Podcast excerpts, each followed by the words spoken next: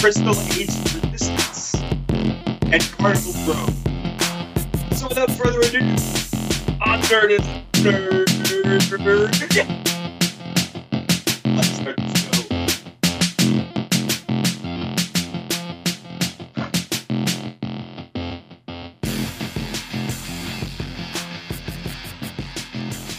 You'll float too. What up, what up, what up? You'll JD. float too. You'll float too. what up, my brother? What up, Kevy Kev? Uh, how you doing this week? I'm I'm all right, man. No uh no complaints. Um I know, I know you saw it, chapter two. I did. And Huh? uh yeah, I'm I'm I'm looking forward to talking about it. Stoked talking about that. We're going to talk about that later on. We're going to save that, I think, for that. That's going to be our, our closer today. Uh, Uh, Kev's going to review it, chapter two. We're going to we're going to get into it because I have a lot of questions because I've seen a lot of weird reaction online, and I'm wondering what's going on with it, chapter two. I'm wondering what happened here. What happened here is my question. really. yeah. Um, and um, I got a lot to say about uh, the Dark Crystal Age of Resistance. I, you know, we were talking about this a few months back when Game of Thrones end, ended because that's when the promo for this series really put, kicked into high gear right. uh, right, at, right at the finale of Game of Thrones, and we were all, you know, oh good, uh, you know, we're going to get more fantasy soon uh, because we were all like uh, like upset that Game of Thrones was ending. But I had reservations, and um, I'm ready to talk about um, uh, my reactions now that I, I've seen the show. Um, so you watched the and- entire thing already, eh? no, I did not watch the entire thing. No, uh, I'm I'm a few episodes in, Okay. uh, so I'm not going to do a full review today. Uh, I want to I want to clarify. You're going to be reviewing it spoiler free, by the way. Today's going to be a spoiler free episode of Tool for this podcast, Yeah. which is rare for us. But um, you know, maybe we're in polite mode tonight or something. I don't know what's going on.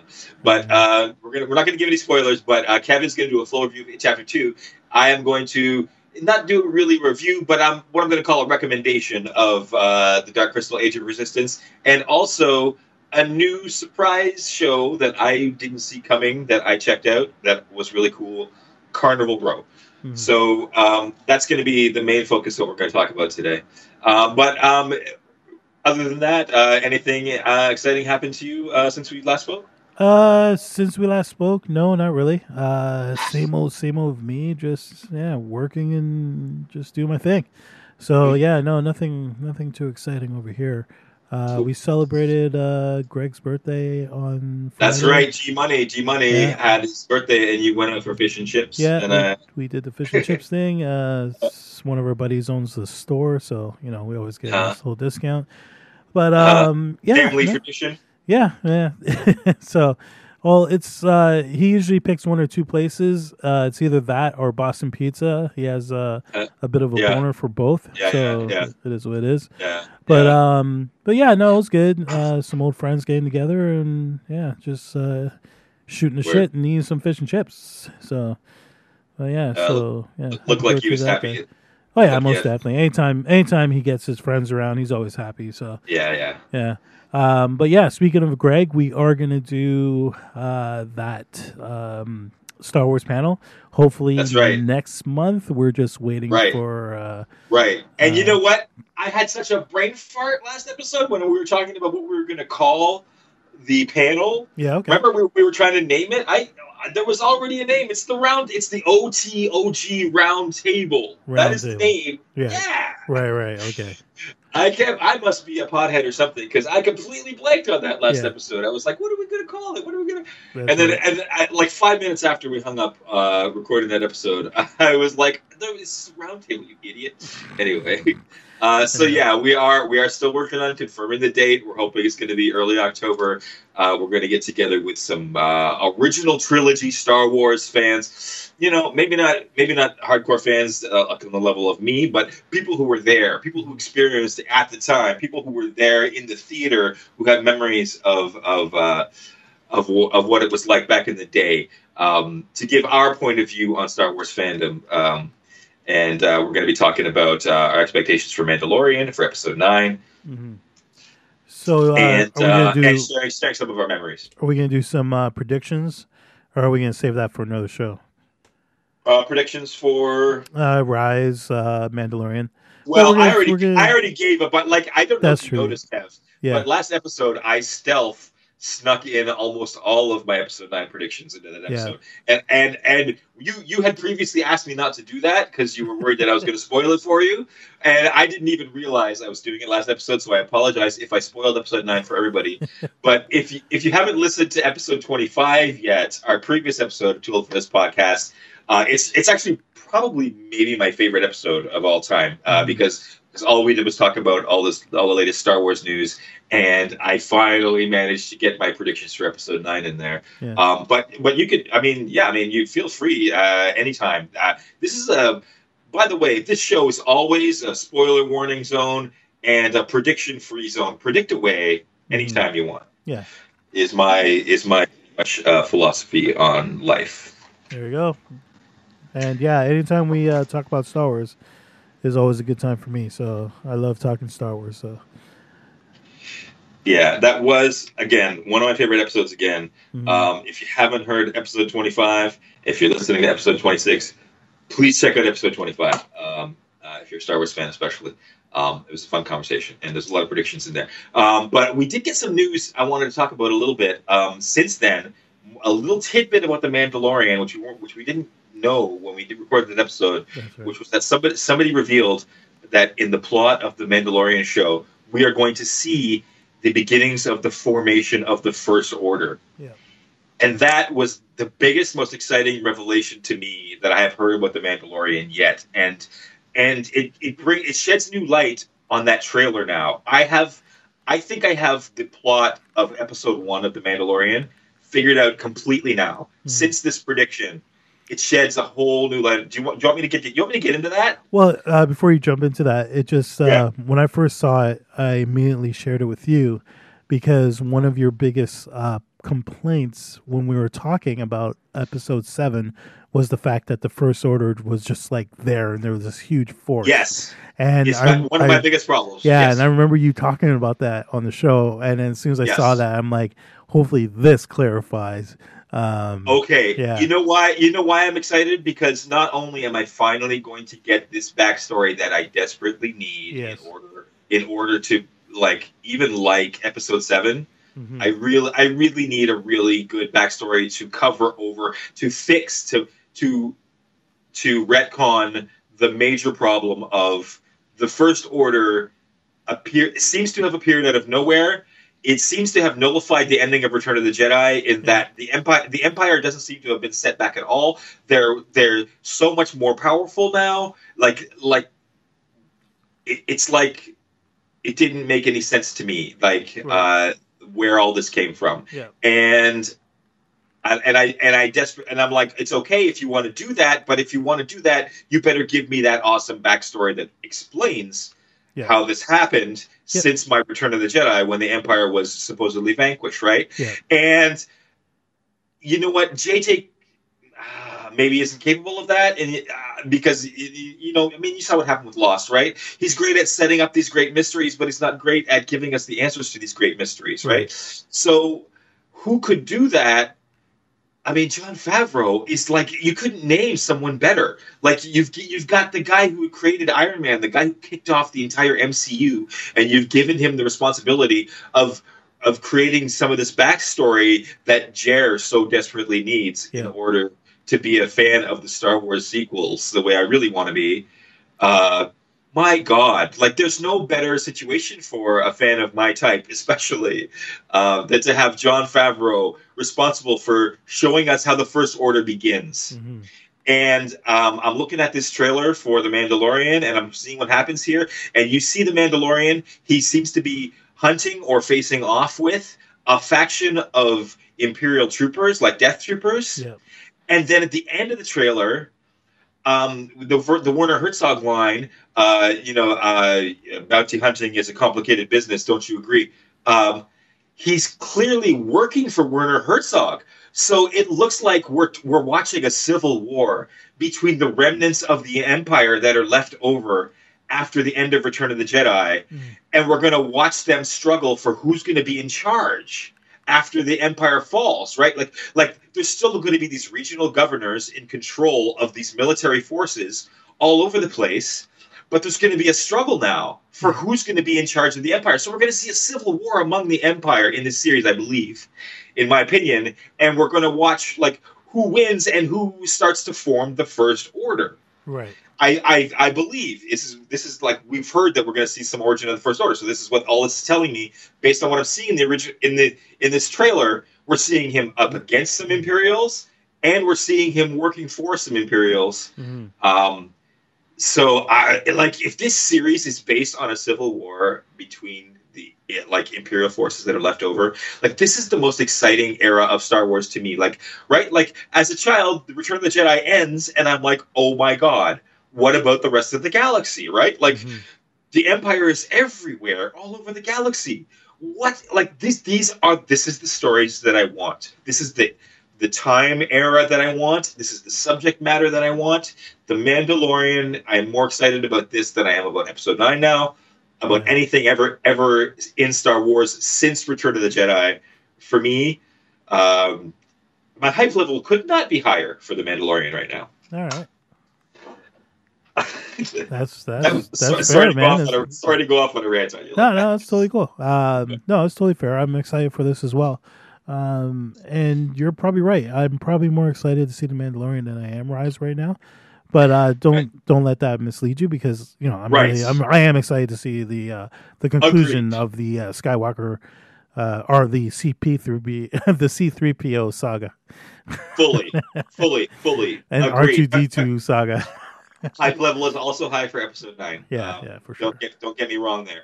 Um, but I just remembered uh, you also mentioned to me the other day that you had checked out the campaign mode of battle of Star Wars Battlefront Two. I did. Since um, I, I recommended that to yeah, you. yeah. Yeah. Since you talked about it uh, on the last show, uh, I started Because I, I, I believe episode nine is going to pull from that a little bit, a little bit here and there. So, so what did you well, think? That- It kind of well, what what I can tell, it kind of it kind of takes place during um, uh, Return of the Jedi because there's part of it one, does. There, yeah. are, there, are, it, it jumps all over. Oh, does it? Okay, so the part Yeah. that I'm on right now is they're on Endor, so um, I keep dying at this right. one place, so I repeated it like seven Uh-huh. times. Uh, and it uh, pissed me off yesterday, so I turned it off. But um, yeah, you literally see the Death Star blow up um, during the game, right? Yeah. And that whole scene um, at the end of Return of the Jedi, basically.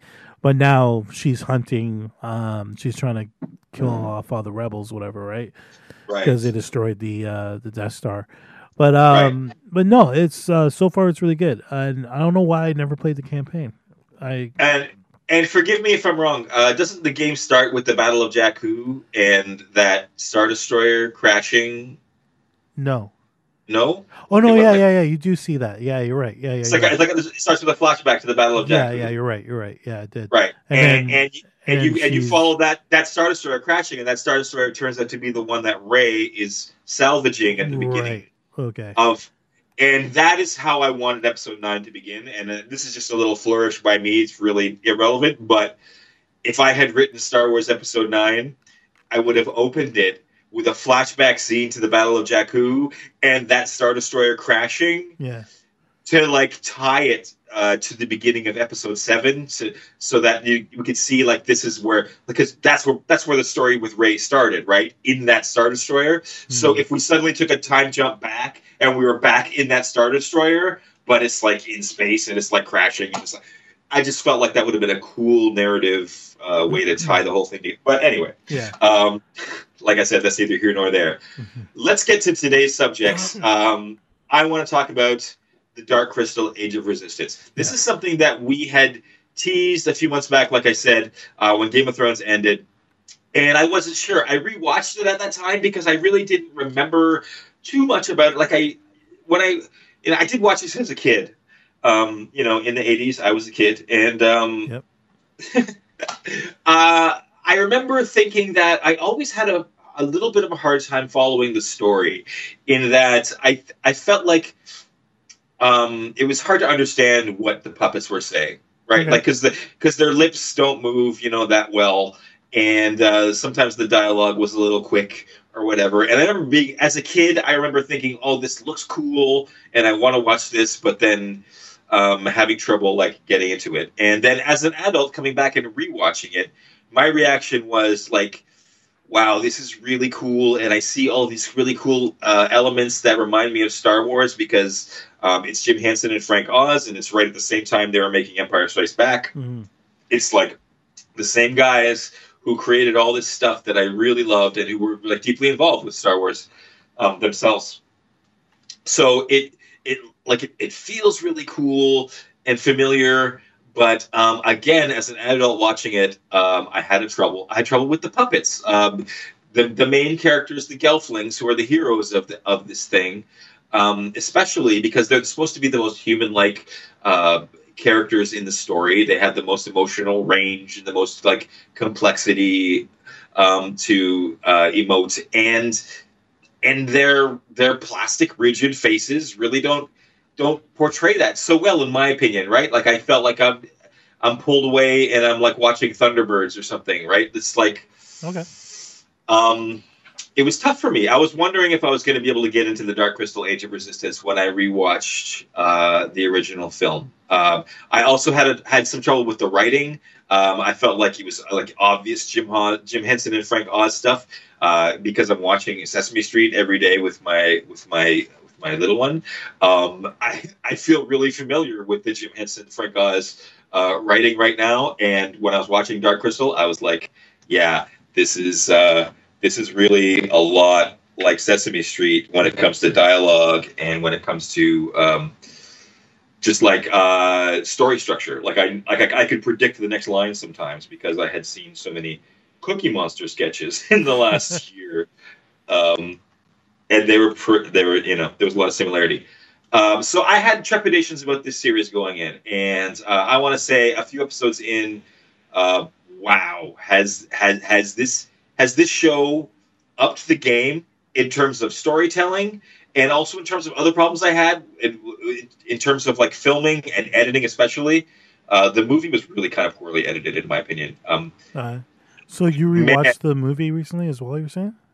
Yeah, like after Game of Thrones, I rewatched The Dark Crystal. Oh, did you? Okay.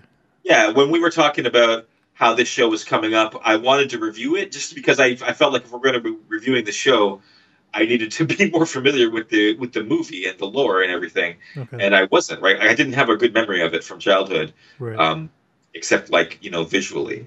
Um, so uh, the like between the movie and the TV series, a massive leap as far as directing, as far as as far as um, uh, cinematography, as far as editing uh, and writing.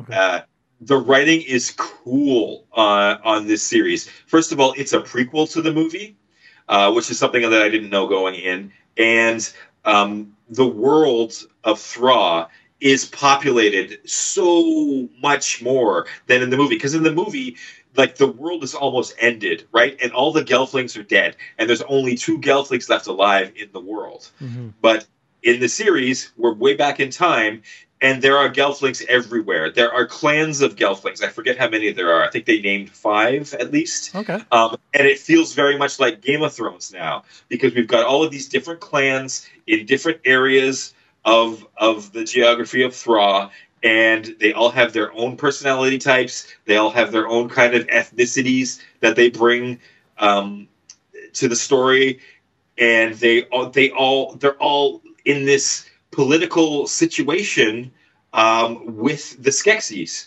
who are there. They are the lords of the of the Dark Crystal, but the Skeksis are not these like um, dominating like warlord like brutal rulers. The Skeksis are kind of like um, smarmy political rulers. They they live um, like in a in an arrangement with the other uh, races of of Thra. Like they, uh, the other races of Thra all work for them, but they but they still uh, live peacefully. It's still like like a friendly arrangement. It's not like we all feel like we're slaves to the Skeksis. Everybody respects and and uh, there's a lot of like a love for, for the Skeksis actually among the Gelflings. The Gelflings work for the Skeksis, and the Gelflings um, like kind of believe everything the Skeksis say. They don't see them as villains. Um, so like like it's like all of a sudden like I I was instantly pulled into this because I'm like wow they're giving me all of this backstory right away, um, and they're just immediately filling in the massive plot holes basically that I thought when I was watching Dark Crystal the movie. And um, look, if any hardcore Dark Crystal fans are listening to this, I want you to know that yes, I know that I'm ignorant to the Dark Crystal. I know that there have been other TV shows and movies and probably a ton of books and comics, and all of this lore has been filled in since the movie. And so my reaction of just going from the movie to this TV show as to a hardcore Dark Crystal fan probably sounds like really ignorant, but I'm coming at this from I think what is the average fan's perspective, right? Um, the average fan is not going to have seen or heard of any of that other extra material that's already existed, and all of this to me right now is such a, a wonderful surprise. Like the richness of this world has been filled out so um, meticulously and fully, and the amount of work that has gone into this is is such a pleasure. Um, that any of the fears that I had about writing gone.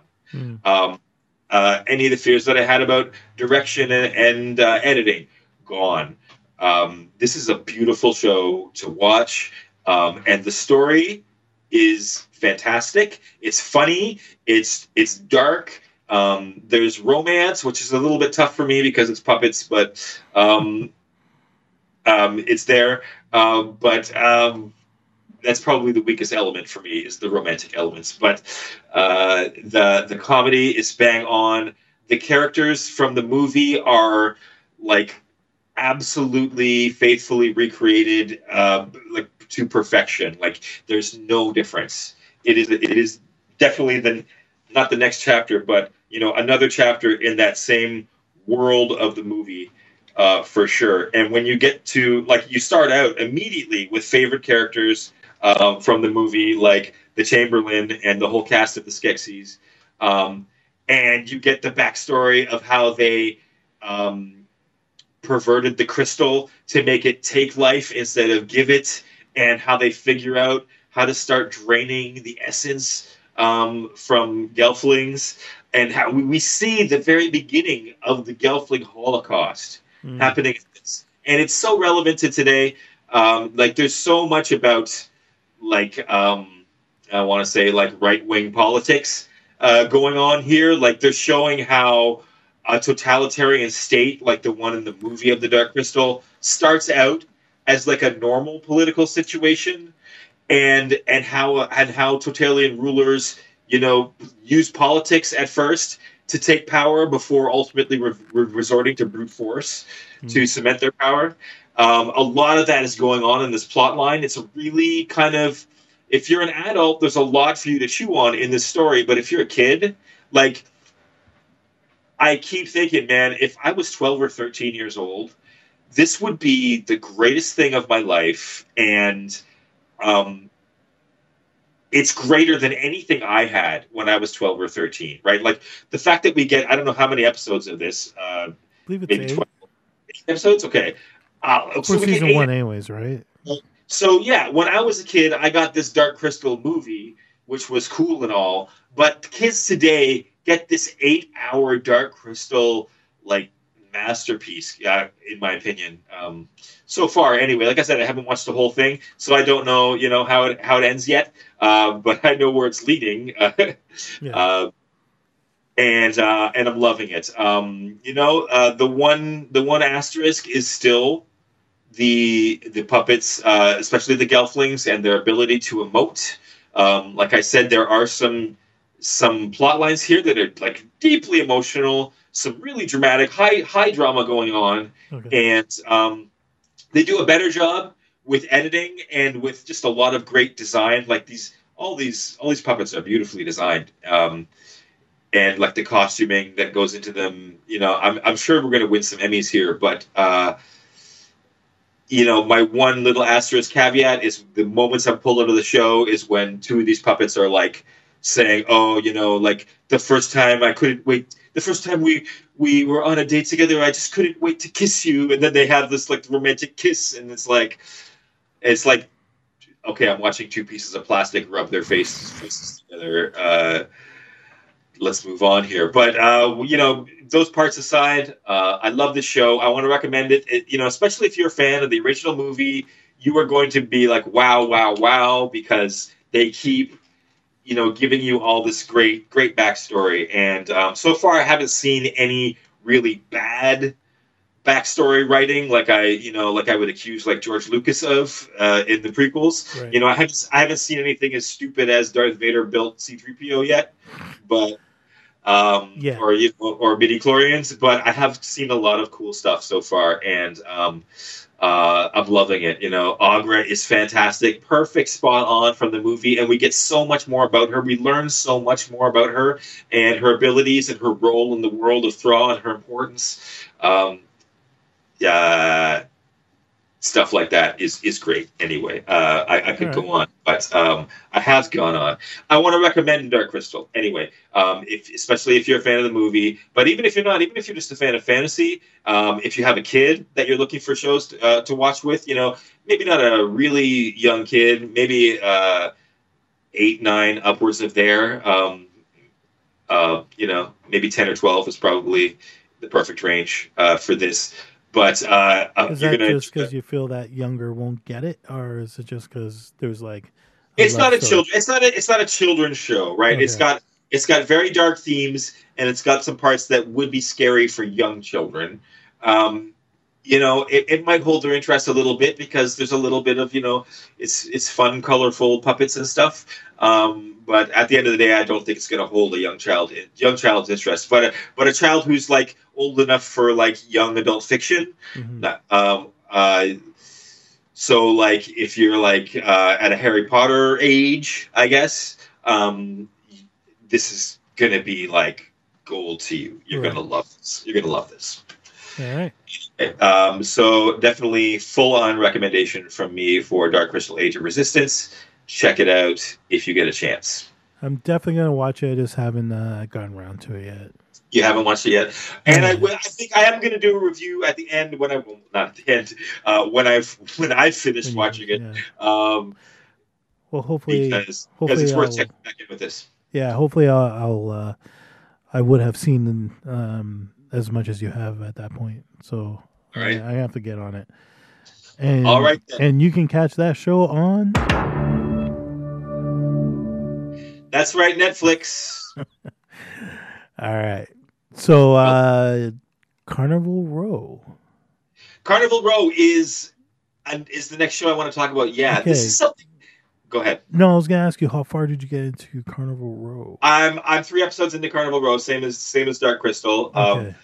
it uh, again, this is not a show that I was aware of at Yeah. all. I think I think I saw maybe you know an image here or there Mhm. of Orlando, Orlando Bloom and Cara Delevingne, um, and Cara Delevingne has fairy wings, so I'm like, oh, this is you know some kind of fantasy thing. Um, yeah, sure. and and these are two, you know, uh, I think they're A-list Hollywood actors, both of them. Um, so I wanted to check this out, and I did, and I was fantastically surprised. This is a super super cool show. Okay. Carnival Row. It comes out of nowhere. It's not based on anything previous. It's an original TV show. Um, it is it is set in a fantasy world that looks a lot like Victorian England. Uh, the world in Carnival Row it feels like Guy Ritchie's England from uh, from Sherlock Holmes. Sherlock Holmes. Yeah, exactly. It's it's dirty. It's gritty. Um, it's a dark place, and it's a it's a troubled world. It's not it's not Earth as far as I can tell. It's a world called Tirnanoc, and it's a world where um, it, you know there's humans live there, and but there's but there's also these nations of of of mythical creatures Yeah. uh, of so there's there there's all kinds of mythical creatures that you see in this from from classical fantasy like fairies. Cara Delevingne is a fairy character, Mhm. um, and there are uh, fauns, which are like those like they're like uh, goat horned Yeah. people. Uh, there are uh, trolls. In this, they're called Trows, T R O W. There's all kinds of uh, fantasy races living among humans, and in this world, the fantasy races are are kind of a subclass, right? They're Yeah. they're um, you know they're mistreated and they are uh, subjugated by humanity. Um, it's a war torn world. We find there are a bunch of different nations of humans. Uh, two main ones that we find out are involved in a in a war. Uh, there's the the evil nation who are kind of uh, wiping out, invading the fairy folk, and they're called the Pact. The Pact are like the the big villain nation of the show. And then there's this uh, this the, the nation where we spend most of our time, uh, the place uh, where Carnival Row is, exists. Carnival Row is a street in the the city state of the Burgue, and the Burgue are another faction of humanity. Um, basically, this town that looks like England is the Burgue city state, and Carnival Row is kind of the ghetto ghetto street in the Burgue where all of the the fantasy kind of uh, races end up living. It's the ghetto, basically. Right. Um, and uh, I want to say this show reminded me a little bit of something, not too much, but a touch of Bright. Do you And remember Bright? That's exactly like get out of my head. That's exactly what I was gonna say. Right. I was just right. waiting for uh just waiting for you to uh, finish what you were saying. But Right. um yeah, no, it's it so reminded me of Bright, except it takes place like probably in the 1800s. That's the only difference. Right. It Right, looks and- like the 1800s, but Yeah. um, it's actually in this world. It's the seventh century. They actually mentioned they mentioned That's that, right. uh, which is which is super cool too. But okay, did I cut you off? No, no, uh, no. Just I was gonna bring up the exact same thing, and where there's like classes and they treat like the fairies like they're shit, and same sort of thing, just like in Bright. Right. Um, fantasy creatures are ghettoized, um, kind of yeah, subjugated uh, races of this Yeah. world. So so we substitute, um, you know, plots from our current world that we are that we are suffering through today, the racism that's happening in the world, and the xenophobia, and uh, just uh, the division that's going on in our cultures today. Yeah. Uh, this is all examined um, in this show, Carnival Row, the kind of the same way it was in Bright, only in my opinion, uh, it's on a way higher level than Bright. Like I, Yeah. I thought Bright, I thought Bright was fun. It was, a, it was a fun little watch, but I didn't think it was great writing. I didn't think it was, it was great on any kind of deeper level. And I think Carnival Row is a notch above that uh, by far. I think the cast is better. I think the writing is better. I think the the concept is is way better. Um, it it kind of reminded me of Game of Thrones again. Like I, I know I mentioned that Dark Crystal reminded me of Game of Thrones the way it was Mhm. set up, and the way this was set up again because uh, we're like we're we're we're we're talking about this map of this fantasy world. We're talking about where all these different races come from. We're talking about a war going on between a couple of different races. Although, don't go into this expecting Game of Thrones because it's more steampunk feeling than classic fantasy feeling. There are guns uh, in this world. You know, it's not it's not uh, sword fighting on horseback yeah. um, by any means. Uh, there is a lot of fighting in it. There's it's it's like it's a cool. There's cool action in this. Mhm. Cara Delevingne is a badass warrior fairy, and um, in the very beginning of the first episode, she has an awesome fight scene uh, where she shows off how badass she is. And You talking about and- with the boar? When um that boar like creature was like chasing them? Is that what you're talking about? uh, no, I'm talking about the very first scene Yeah. of the movie where she's fleeing the war, and yeah, uh, exactly what I'm talking she, about. she fights some soldiers. I no, uh, the, the thing that I'm talking about is um, so they're running away from the soldiers, whatever, right? And then they release like these boar-like creatures. They're kind of like half boar, half like dogs. I don't know. They're kind of weird. okay, right, right. And um, Yeah, right. and one's just about to jump on one of the fairies, and she intersects and Right, right, right. right, and does like some crazy flip. And badass action Yeah. scene where she, she's flying around and she's got knives and guns and and then she uh, escapes and boards that ship and they they have that, that they have a like a desperate escape from the war and then her ship ends up sinking and she ends up cra- she ends up washing up on the shores of uh, the Burgue city state and ends Yeah. up as an indentured servant in Carnival Row. Uh, I don't want to talk about too much about the plot because this show is full of twists and turns. Yeah. It's it sets you up right away with expectations, and then five minutes later, immediately twists you, Hmm. and then five minutes later, immediately twists you again, and it's super cool. And and uh, Orlando Bloom uh, is is at a is at a new. I feel like he's at a new phase in his career that I, I haven't seen him in before. Mhm. He's he feels like a different actor to me. He feels like a like a fully matured. He, he doesn't have that kind of young, bouncy, uh, you know, jaunty um, feel anymore. He's got like a weight, kind of a gravitas now. I feel Mhm. like um, more like kind of like how I felt about Brad Pitt in Once Upon a Time in Hollywood. Mhm. Um, I feel like we're seeing a senior Orlando Bloom now. He's still a young guy, but I feel like um, he doesn't feel like a young guy to me in this. Um, Right. And, he, and uh, he's got more gravity in this than I than I remember ever ever feeling him have before. Okay. Um, and Cara Delevingne's awesome, and it's dark. It's it's really dark. It's really like that's the way it's like Game of Thrones. Is that this is a show for adults? You know, it's Mhm. full of fantasy themes. It, it's full of fantasy imagery, but uh, it, it is a complex, dark, wartime story, um, and and it's it's really really cool, really cool.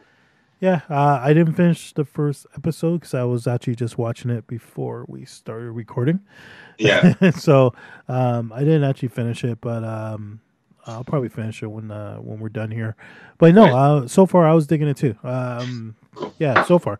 But again, I'm only the first episode, and I think I have like maybe 20 minutes left to watch the first Right. episode. I'm three episodes in. Like I said, Mhm. um, I'm planning to try to finish it, but like here we are in this new era, right? Of of so much TV that there's no way we Oh, can so watch much. and review it all, Yeah. right? Well, I even Uh, started watching Good Omens. I think I started. I think I told you this, which is another good show. I really, I'm digging it. I just I haven't found the time to finish it. you know what I mean? So Right.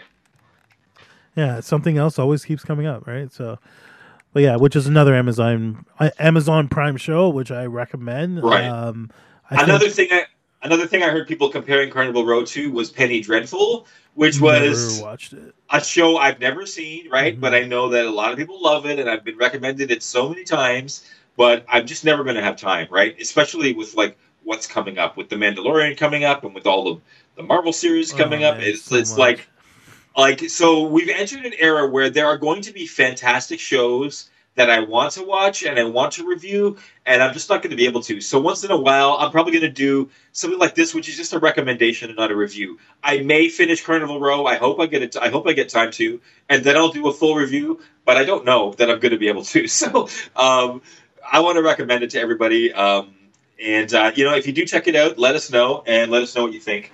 And uh, you know, if we do hear enough about it, if it does turn out to be a popular show that dominates the conversation, we'll definitely come back to it and talk about it some more. Mhm. Um, but I- for now, I we're, we're recommending. yeah, I definitely think uh, Mandalorian is gonna definitely pull. Um, what's the word I'm looking for? Not rank, but yeah, it's definitely gonna be. We're, we'll definitely watch Mandalorian. What are you going to do? We're going to spend so much time talking about Mandalorian. Yeah. How are we going to have time for anything else? Yeah, for real. That's true. Yeah. So um, that's all I have to say about Carnival Row for tonight. Please check it out. And um, so uh, let's let's move on. Let's let's get into let's get into it chapter two. Kev, you went and saw this, I and I I am curious to hear what you have to say about it because I haven't had a chance to see it yet. I'm going to see it. I'm really looking forward to it. I have been anyway. Um, but I have seen. I have been expecting this huge love reaction that I heard after the first movie, Yeah. and I'm not. I'm not hearing it. I'm not hearing what's going on. I'm So- like, what's going on? So, uh, okay, so I, I went and watched this last Thursday. Uh, f- first of all, if you're gonna go see it, um, make sure you uh, you clear your bowels before you uh, watch this movie because we're pushing a three-hour film here. Okay, Whoa. so yeah, it's two hours and forty-five minutes, and uh, it basically picks up right where we left off. Okay, with the kids. Um, I didn't realize going into this movie that they're actually bringing back the kids uh, quite a lot in this film. So Okay. yeah, not too Because it, it looks like this is them as adults. yeah, well, the, the uh, obviously the uh, them as adults is pretty much the most the most dominant of the film, but Okay. they do intertwine the kids quite a lot. So, um, and it's funny because I didn't realize it while I was watching it, but apparently because they did film this two years later, obviously kids they they grow up. Yeah. That- So- that's the thing. Apparently they uh they use the de aging um process to make them look the same age as they Wow. did. Yeah. And I'll be honest, I didn't pick up on it. Um Okay. I'm sure the next time I watch it I'll be looking for it. But uh I've watched a few reviews and there's been a few a couple of people who who complained about it, who said that it took them out of the film, blah blah blah. But um I personally didn't catch it the first time I saw it. And also not knowing that they actually did de-age them, I wasn't looking for it. So uh, that's something I don't know. I might have ruined that for you if you're listening to this before you watched it, or uh, if you're like me, uh, you'll you'll be that person that's looking for the details um, in their face and uh, trying. Well, that's to cool that you didn't. right? That's cool So- that you didn't think there was anything weird. Yeah, no, um, It, I didn't. It wasn't like Superman's mustache or anything. No, it definitely wasn't. it That's cool. That's, wasn't that's great. Superman's mustache. that's a compliment. Yeah, so. so and it's funny when I first saw the Justice League, I was like, I didn't, I didn't know they did that, or um, either I didn't know, but I was like looking at his face. I'm like, why does his face look so fucking weird? yeah. But anyways, um, that aside, so this movie basically picks up where the the last one ended, um, and then it kind of flash forwards like 27 years, and um, like I said, I'm not going to go into spoilers. I'm not going to break it down scene by scene. But what I will say is, um, I did enjoy this film. Um, I didn't. So the scare level to this film was not as to par as the last one. I will say that. So there was some cool like scares, like a few cool jump scenes, um, some really cool Pennywise stuff, but nothing compared to the original. I don't know. I felt like I was a little bit more like my my hairs were on edge more watching the original than watching this one. I will say that. Okay. So, um, if you're a big pussy and can't stand, horror films, uh, don't worry. This one's not as scary. But again, this is coming from a guy who loves horror films. So, yeah. Uh, what can I tell you about this film without spoiling it? So, um, I've never read the book. I'm just gonna throw that out there. Okay. okay, I've never read the book. Um, I've heard things about the book. I've heard things. Uh, I watched the original movie. I watched, obviously, the new ones. So they do pull in some things from the original movie. Um, like they get together and they have Chinese food, which I thought was weird in the first one, but they did it again in this one. Uh-huh. Um, so the black kid who uh, I believe his name was Mike. Was it Mike? Do you remember? oh, I don't remember his Okay, name. so No. I feel like it's Mike. Okay, so uh, the movie kind of starts off with him calling everybody. Um, they kind of did the same thing, if I remember correctly. In Mike the, Hanlon. There you go. They did kind of the same thing in the uh, in the we'll call it the '90s television show.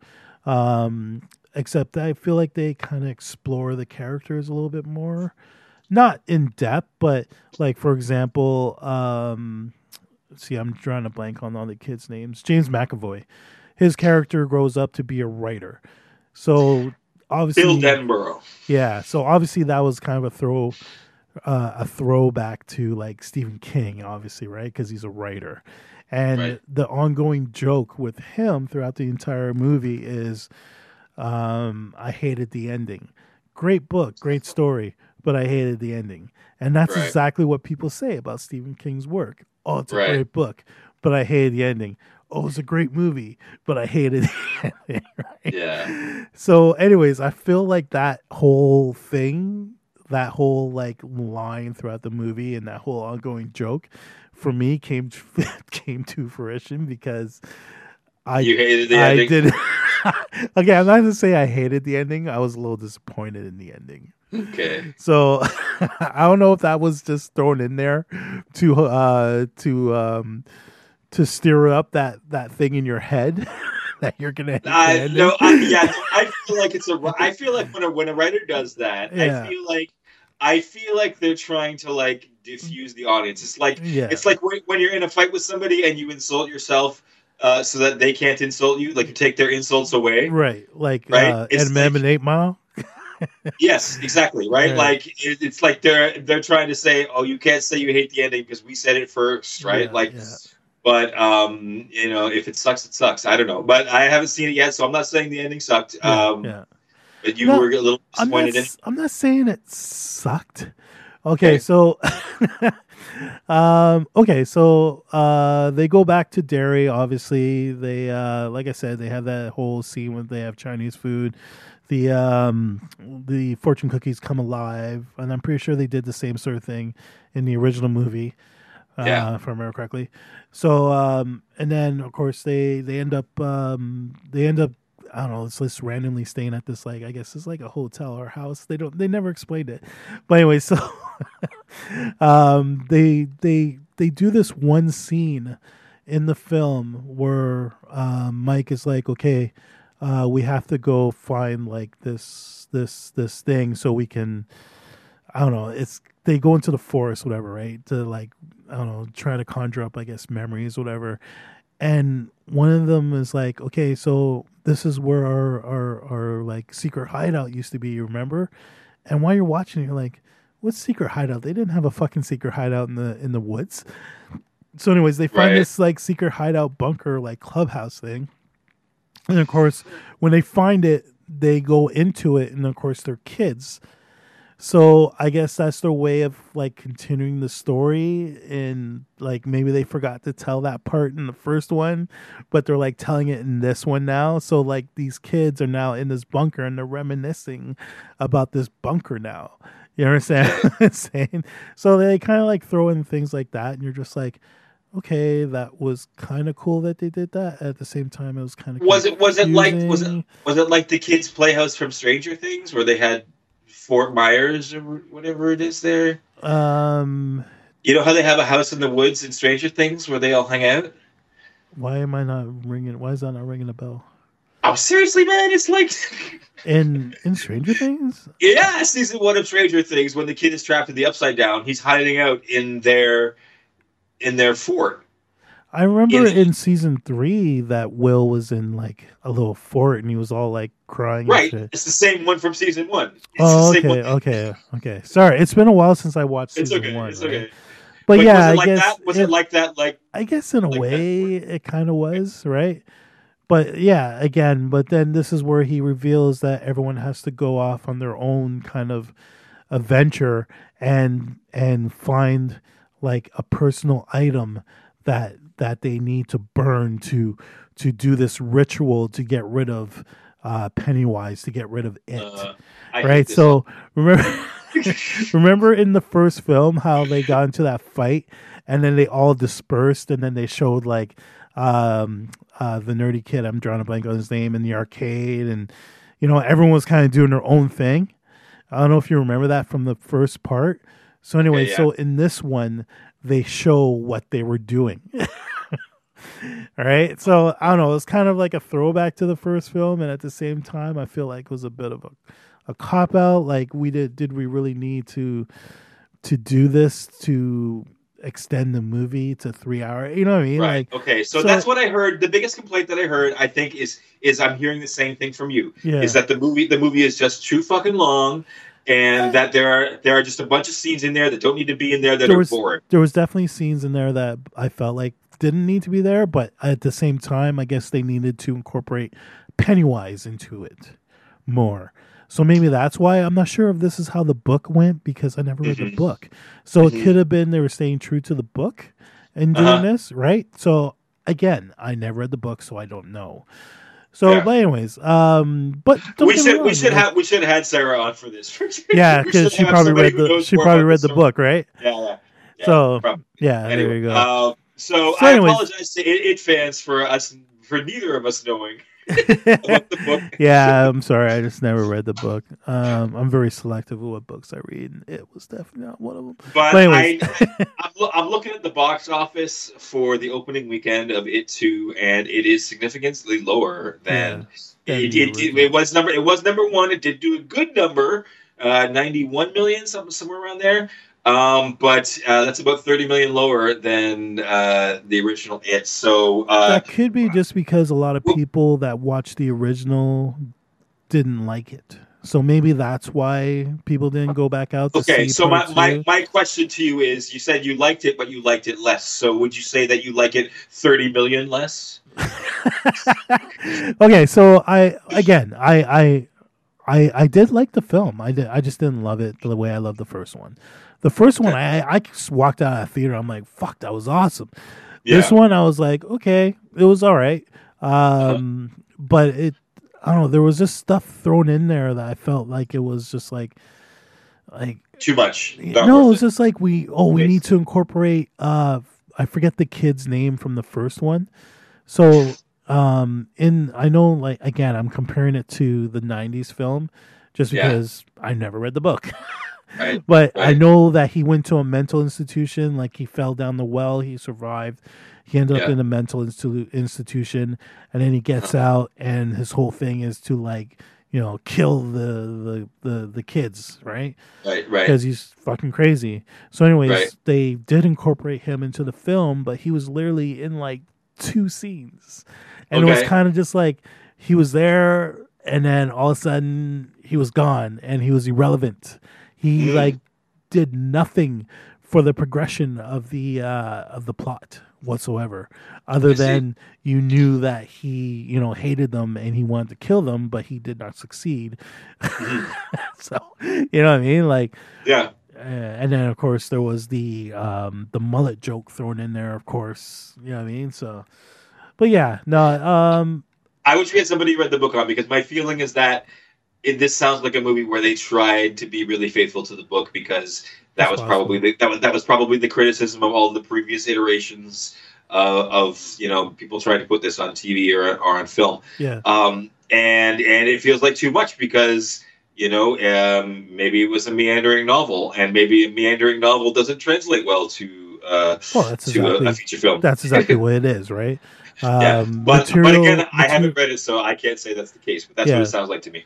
Material like that's from a book or a comic um often is changed because it doesn't translate to the screen that's just the Right. nature that's just the nature of of Right. the source material Right. That, that's why you don't So- see a, a lot of super faithful direct translations from book to film. Exactly. That's why Lord of the Rings is not translated word for word from book to film, and we still end up with films that, in They're my opinion. Were way too long and really boring and meandering. Yeah. Um, but um, uh, neither here nor there. So okay. Okay, um, so uh just to- quick uh, one more quick how- thing how- go ahead. Go ahead. I, I was just gonna say, so I actually did enjoy the movie. Um, don't get me wrong, I did have my complaints about it, but I really hated the way. And this is not a spoiler because you know what's gonna happen. okay. Um, is they they end up killing it. They do kill Ken- Pennywise. Now the way they killed Pennywise, I thought was stupid. I thought it was a cop out. Um, it kind of made sense, but I was expecting the uh I was hoping for like the Tarantino ending where they just fucking destroy it, like fucking take a, right. a fucking shotgun and just blow away his right. fucking face. You know what I mean? Like Right. I was Yeah. expecting something big like that, but instead it was very minuscule and it was just like, yeah, he's gone, Anticlimax. and we Right. beat you. Right. We beat you with love.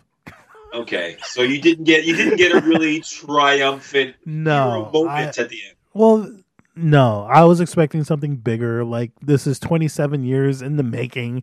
Uh, Yeah. I was expecting something a little bit bigger, and I don't know. I guess again, sorry, but I didn't read the book. But maybe this was closer to the book, and this is why this happened. Right. Um, again, I don't know. I should have Even- looked. I even should look it up. I should really look up the ending of the book because um, it was it was a little bit different from the ending from the '90s movie, but still not a, big payoff. Okay. Uh, one more thing I wanted to ask: How was Bill Hay- Bill Hader? One of my favorite actors. Oh, so good, And so good. And James uh, McAvoy as well, one of my favorite actors. Yeah, McAvoy was good. Uh, Hader, I feel like he stole the show. Him and uh, the kid, or the guy that played Eddie, was amazing. Um, Okay. like adult Eddie. Uh, I don't know his name. James Ransone. Okay. James Ransone. Yeah, he was he was great. So uh, I don't I don't know if I okay. So they kind of I don't know if I should say this because it is a bit of a spoiler. but um, there's a, a the movie starts off with a bit of a gay undertone. So um, at the beginning, there's total like it's redneck town, and it focuses on two homosexuals at this ferry at this ferry at this sorry at this circus or not circus um fair sorry this fair Uh-huh. Okay. um these When two we're talking about fairies. Or, yeah, That's, it's that's because we're talking about Carnival Row. So Yeah. there was these two like homosexuals at this fair, and of course they get beat Uh-huh. up by like the locals, right? Because Uh-huh. you know, you know they're gay bashed. Yep. All right, and you're kind of like thinking, um, okay, like what was the point of that? Like, did they have to be gay? Blah blah blah. But as the story develops, you kind of get a sense that one of our adult characters is gay, Okay. and that's all I'm gonna say. okay. Uh, So- let me let me ask you: Is it is it exactly like the character in Stranger Things who they're hinting Um, is gonna- in a in a in a way, in a way, yes. Okay. Um, So I'm just because I, I think obviously if there's any similarities between Stranger Things and this, uh, Stranger Things had came after, and I think Stranger Things, you know, you know, stole or borrowed a lot from. from, from yeah, it. yeah, you're So- probably yeah, you're right. So if that's true, then that's a major thing borrowed. Yeah. Yeah, it. Wow. yeah. Okay. So, but yeah, uh, I'll leave it at that. You'll find out which character I'm talking about when you watch it. So, um, but yeah, if I was gonna, I'm gonna score this um, out of ten. I'm I'm torn between a seven point five and an eight. Okay. Uh, probably. That, that, it- that's pretty high for you. So, Yeah. so you really did like it. no, I did. I did like it. Uh, like I When, said, when you're I- mediocre, when you're mediocre, you go seven every time. yeah. So you you're going above seven intentionally here. So I'm I'm sensing I- that you do really. I would have gave it a nine if uh, if if uh, the whole death of Pennywise was better. Right. Okay.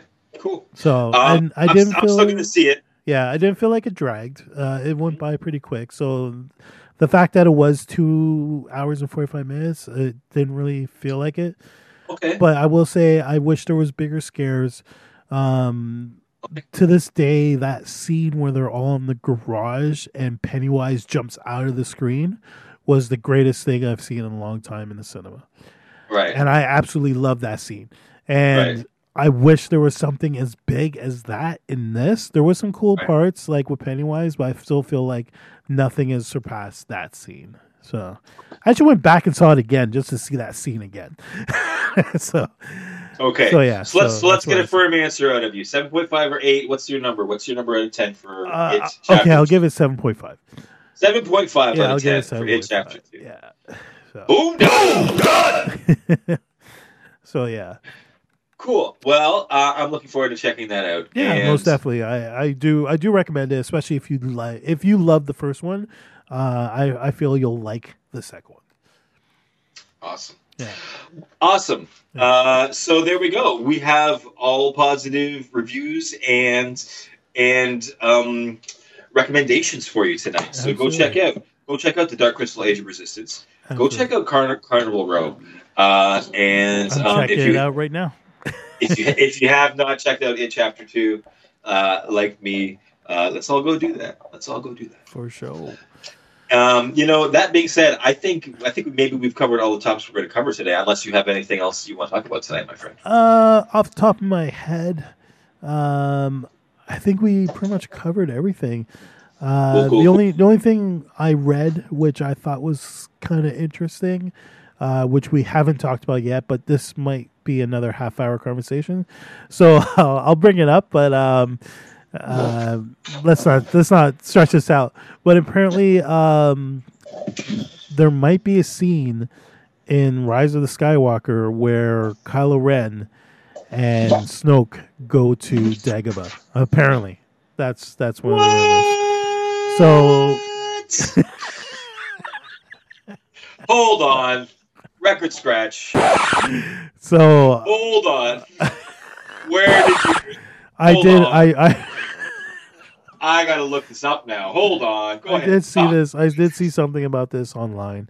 So Oh. one of the many, many, many Star Wars groups that I I um I'm part of.